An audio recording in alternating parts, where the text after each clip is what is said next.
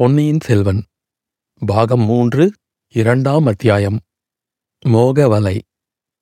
வயது முதிர்ந்த பிறகு இளம் பெண்ணை மணந்து கொள்வோர் எப்போதும் சந்தேகம் என்னும் மாயா உலகத்தில் வாழ்கிறார்கள். அவர்களுக்கு அந்நியர்கள் யாரை கண்டாலும் இயற்கையான அருவருப்பு ஏற்படுகிறது.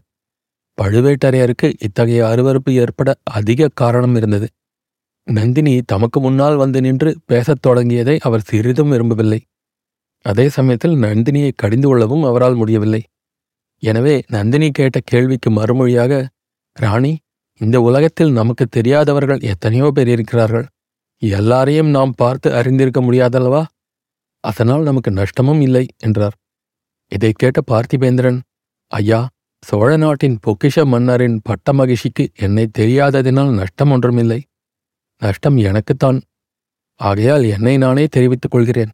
அம்மணி என்னை பார்த்திபேந்திர பல்லவன் என்று அழைப்பார்கள் என்று சொன்னான். ஓ அப்படியா? தங்கள் பெயரை நான் கேள்விப்பட்டிருக்கிறேன் என்றாள் நந்தினி. பார்த்திபேந்திரா ஏன் விருதுகளை விட்டுவிட்டு பெயரை மட்டும் சொல்லிக் கொண்டாய்? இவ்வளவு தன்னடக்கமும் பணிவும் எப்போது ஏற்பட்டன? நந்தினி இவன் வெறும் பார்த்திபேந்திரன் அல்ல. வேங்கையும் கலிங்கமும் வென்று வீரபாண்டியன் தலை கொண்ட பார்த்திபேந்திர பல்லவன் என்று பழுவேட்டரையர் பரிகாச குரலில் கூறினார். நந்தினியின் முகம் ஒரு கண நேரம் புயல் குமுறும் வானத்தைப் போல் இருண்டது. அவளுடைய இரு கண்களிலிருந்தும் இரு மின்னல்கள் தோன்றி ஒளி வீசின உடனே மறைந்தன. அடுத்த கணம் அவள் கலகலவென்று சிரித்தாள். ஐயா வீரபாண்டியன் தலை கொண்ட பெருமையான பட்டத்தை எத்தனை பேர் சூட்டிக் கொள்கிறீர்கள்? அதற்கு ஏதேனும் கணக்கு உண்டா? என்று கேட்டாள். அம்மணி தடாதிகாரி என் பேரில் உள்ள அபிமானத்தினால் அபிதம் கூறினார். உண்மையில் அந்த விருதுக்கு நான் உரியவன் அல்ல. வீரபாண்டியன் தலை கொண்ட பெருமை ஆதித்த கரிகாலர் ஒருவருக்கே உரியது. அது ஏன் அப்பா அபிதம் சொல்கிறாய்? செத்த பாம்பை அடித்த பெருமையில் உனக்கு கொஞ்சமும் பங்கு வேண்டாமா? என்று பழுவேட்டையர் பரிகாச குரலில் கேட்டுவிட்டு குறுஞ்சிரிப்பு சிரித்தார். இல்லை அரசே இல்லை. ஆதித்த கரிகாலர் செத்த பாம்பை கொல்லவில்லை. அவர் வாளை ஓங்கிய போது வீரபாண்டியன் முழு உயிர் உள்ள பாம்பாகத்தான் இருந்தான். அவன் உயிரை காப்பாற்றுவதற்காக தேவலோகத்து மோகினியை ஒத்த ஒரு மங்கை முன்னால் வந்து நின்று கைகூப்பி கெஞ்சினாள். வாளை ஓங்கியவன் நானாக இருந்தால் உடனே அவ்வாளை தூர வீசி எறிந்திருப்பேன். வீரபாண்டியன் பிழைத்துப் போயிருப்பான் என்று பார்த்திபேந்திரன் பழுவேட்டரையருக்கு பதில் சொன்னான். ஆனால் அவனுடைய கண்களோ நந்தினியின் முகத்தை கூர்ந்து நோக்கின. நந்தினி பேச்சு அபாயகரமாக போய்க் கொண்டிருப்பதை உணர்ந்தாள். பழுவேட்டரையரை திரும்பி பார்த்து நாதா அந்த பழைய கதை இப்போது எதற்கு? இவர் இங்கு வந்த காரியம் என்னவென்று விசாரிக்கலாமே என்றாள். உடனே பழுவேட்டரையரும் ஆம் தம்பி பழைய கதை வேண்டாம்.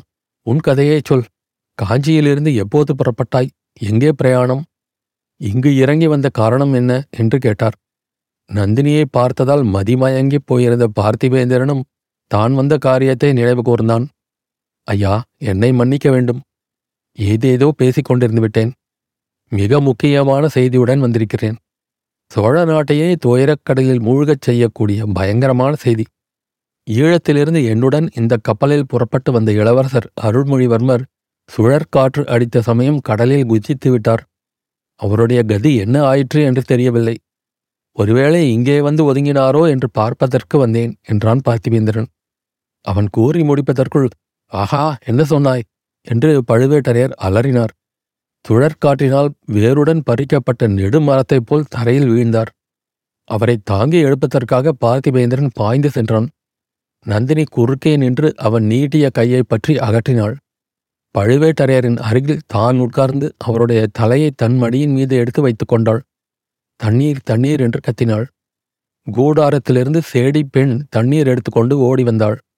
இன்னும் சில வீரர்களும் கலங்கரை விளக்க காவலரும் அவர் குடும்பத்தாரும் ஓடி வந்தார்கள். நந்தினி மிக்க கம்பீரத்துடன் அவர்களையெல்லாம் அப்பால் நிற்கும்படி ஏவினாள். பழுவேட்டரையரின் முகத்தில் தண்ணீர் தளித்தாள். நாதா நாதா என்று கொஞ்சம் குரலில் அழைத்தாள். சில நிமிடங்களுக்கெல்லாம் கிழவரின் கண்கள் திறந்தன. உடனே நினைவும் வந்தது. சட்டென்று எழுந்து உட்கார்ந்தார். நந்தினி சற்று முன் என் காதில் விழுந்தது உண்மையா? இந்த பல்லவன் என்ன சொன்னான்? பொன்னியின் செல்வனை கடல் கொண்டு விட்டதாகச் சொன்னான் அல்லவா அந்த வீரகுமாரன் சின்னஞ்சிறு குழந்தையாயிருந்தபோது இந்த கைகளால் அவனை தூக்கி தோளில் வைத்துக்கொண்டு மகிழ்ந்தேன். இதே கைகளினால்தான் அவனை சிறைப்பிடித்துக் கொண்டு வரும்படியான கட்டளையில் முத்திரை வைத்தேன். ஐயோ சோழ நாடு என்னை பற்றி என்ன நினைக்கும்? என்று பழுவேட்டரையர் தலையில் அடித்துக் கொண்டார். வைரம் பாய்ந்த அந்த வீரக்கிழவர் அவ்விதம் மனம் கலங்கி புலம்பியதை அதுவரையில் நந்தினி பார்த்ததே இல்லை. யாருமே கண்டதில்லை.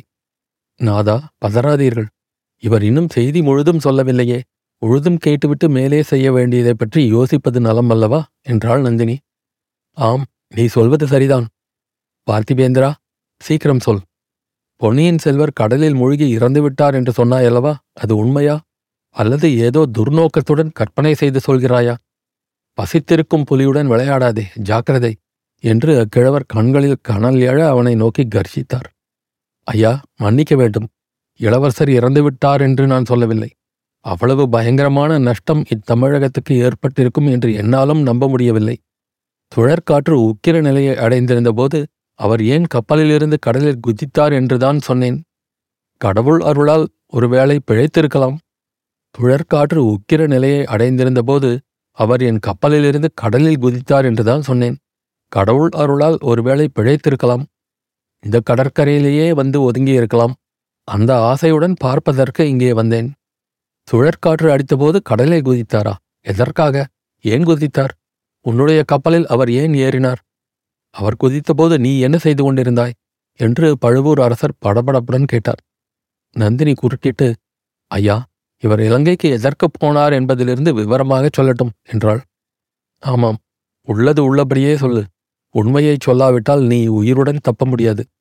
உன்னை என்று பழுவேட்டரையர் பற்களை நரநரவென்று கடித்தார். அரசை உண்மையைத் தவிர வேறு எதுவும் சொல்லி எனக்கு பழக்கம் இல்லை நான் பொய் சொல்ல நினைத்தாலும் என் நாக்கச் சொல்லாது கேளுங்கள்.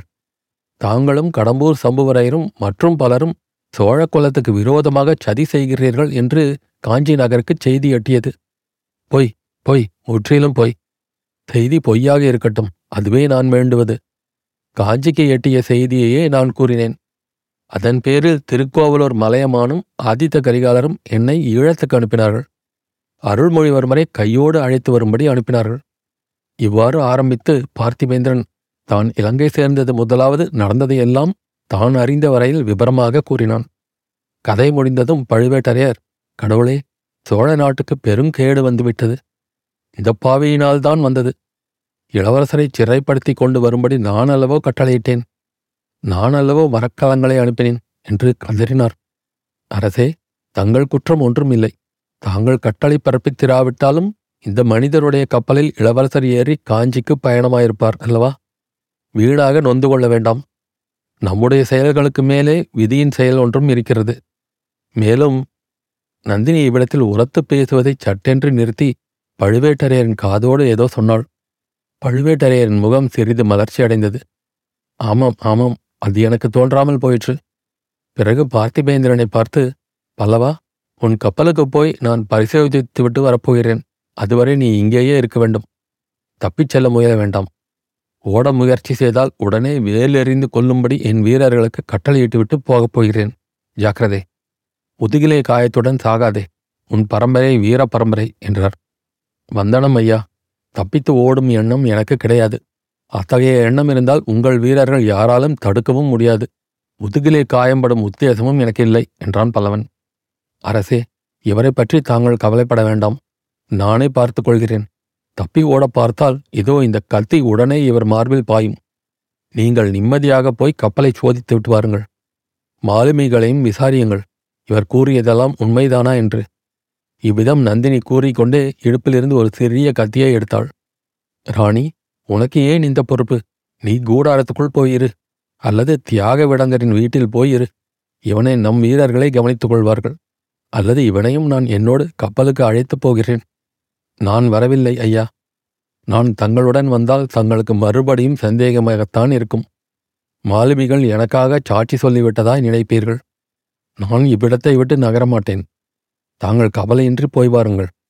நாதா தாங்கள் கப்பலில் இருந்து திரும்பி வரும் வரையில் நானும் இங்கேயேதான் இருக்கப் போகிறேன்.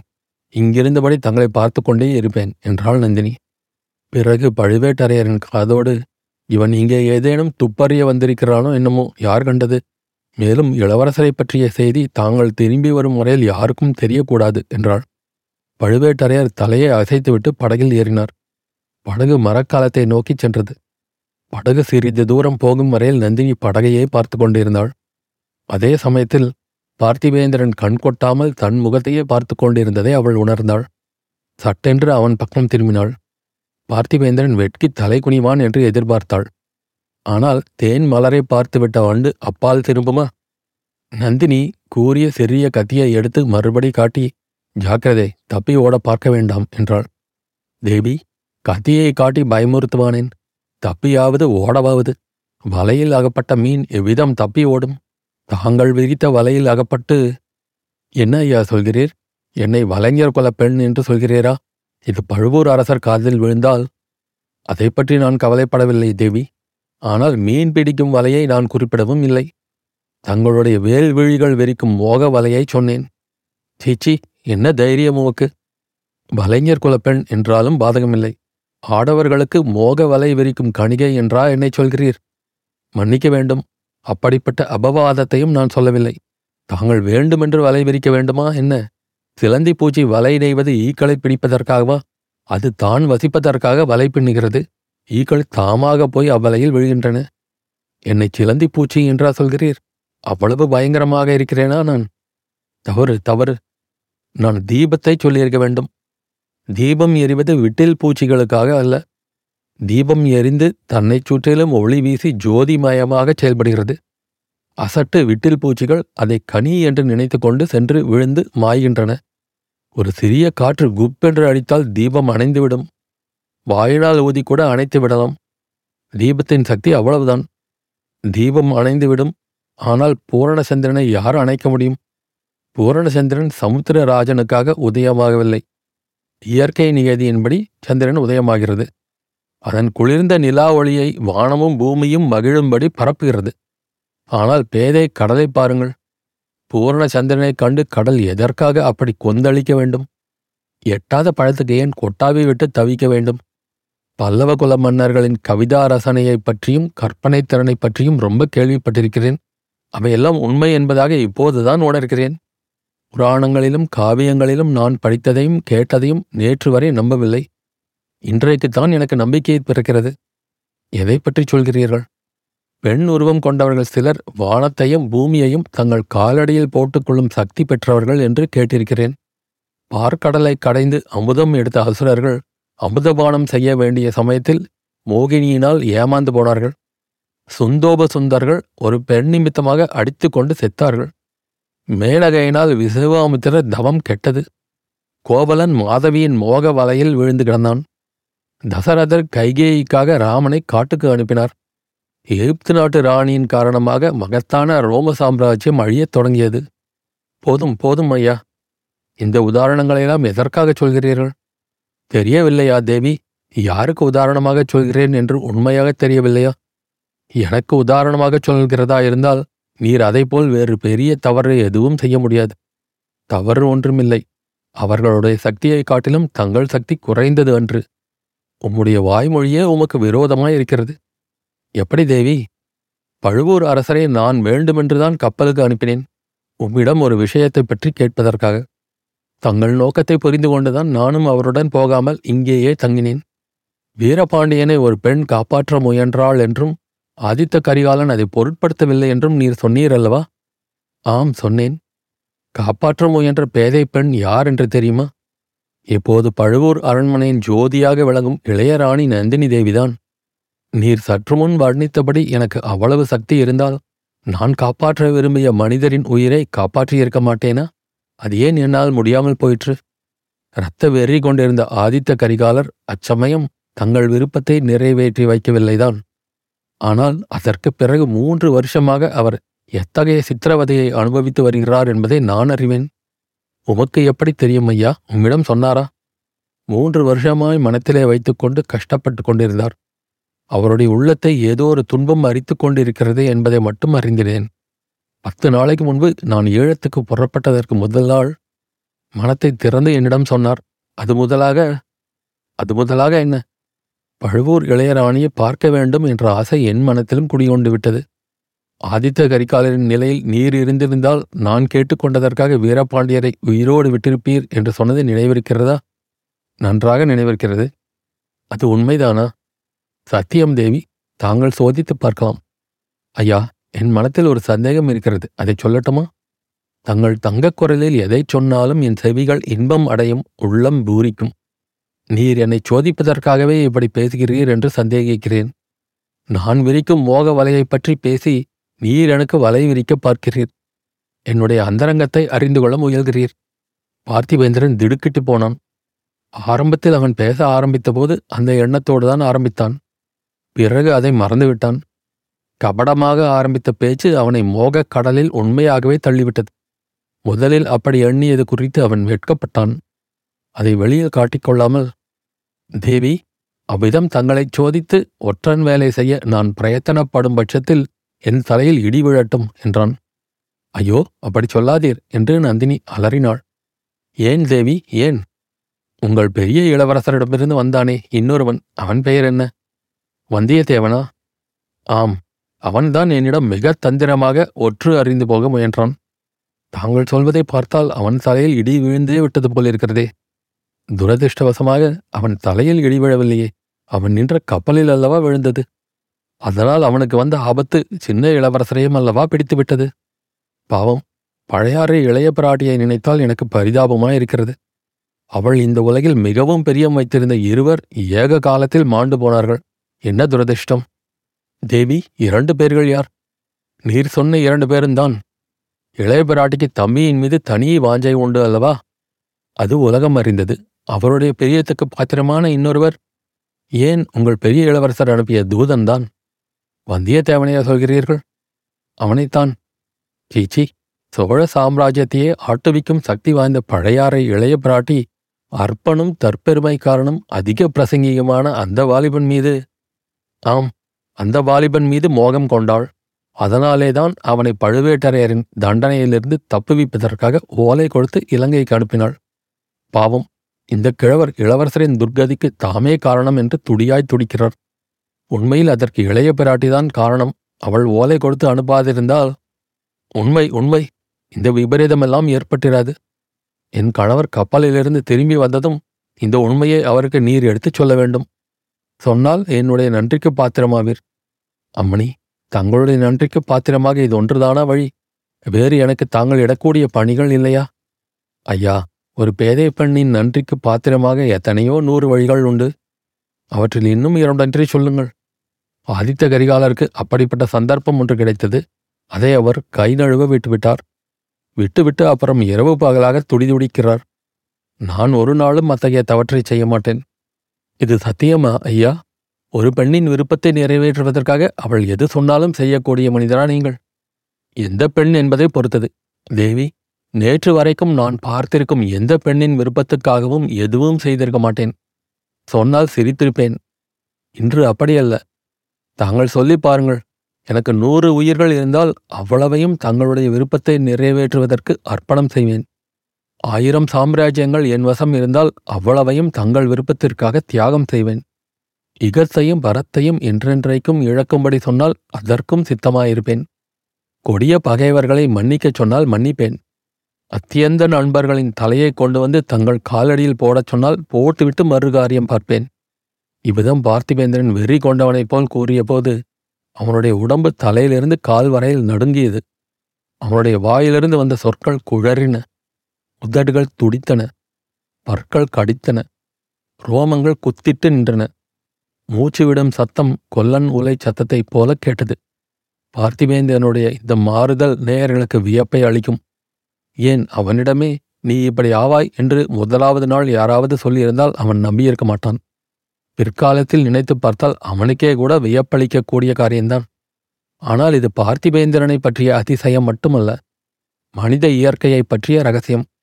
எத்தனையோ மேதாவிகள் காலமெல்லாம் ஆராய்ச்சி செய்த பின்னரும் மனித உடம்பின் அமைப்பு ரகசியத்தை நம்மால் முழுதும் அறிந்து கொள்ள முடியவில்லை. மனித இதயத்தின் அமைப்பு ரகசியத்தை நாம் எவ்வாறு அறிந்து கொள்ள முடியும்? வாழ்நாளெல்லாம் பழிபாவங்களில் முழுகி கிடந்தவர்கள் திடீரென்று ஒரு நாள் வைராகிய சீலர்களாகிறார்கள்.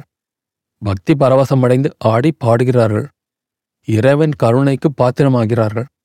மனித சமூகத்துக்கு ஒப்பற்ற தொண்டுகளும் புரிகிறார்கள். இதற்கு மாறாக நெடுங்காலமாய் தூய்மையான களங்கமற்ற வாழ்க்கையை நடத்தியவர்கள் திடீரென்று ஒரு நாள் வழுக்கி விழுகிறார்கள். அப்படி விழும்போது அதல பாதாளத்திலேயே விழுந்து விடுகிறார்கள். பார்த்திபேந்திரனுடைய ஆவேச மொழிகளை கேட்டு வந்த நந்தினி போதும் ஐயா போதும் நிறுத்துங்கள். அவ்வளவு பயங்கரமான காரியம் எதையும் செய்யும்படி தங்களை ஒரு நாளும் நான் வற்புறுத்தப் போவதில்லை. தங்களுக்கும் எனக்கும் உகந்த சந்தோஷமான ஒரு காரியத்தை தான் சொல்லப் போகிறேன் என்றாள். அத்தியாயம் முடிவு.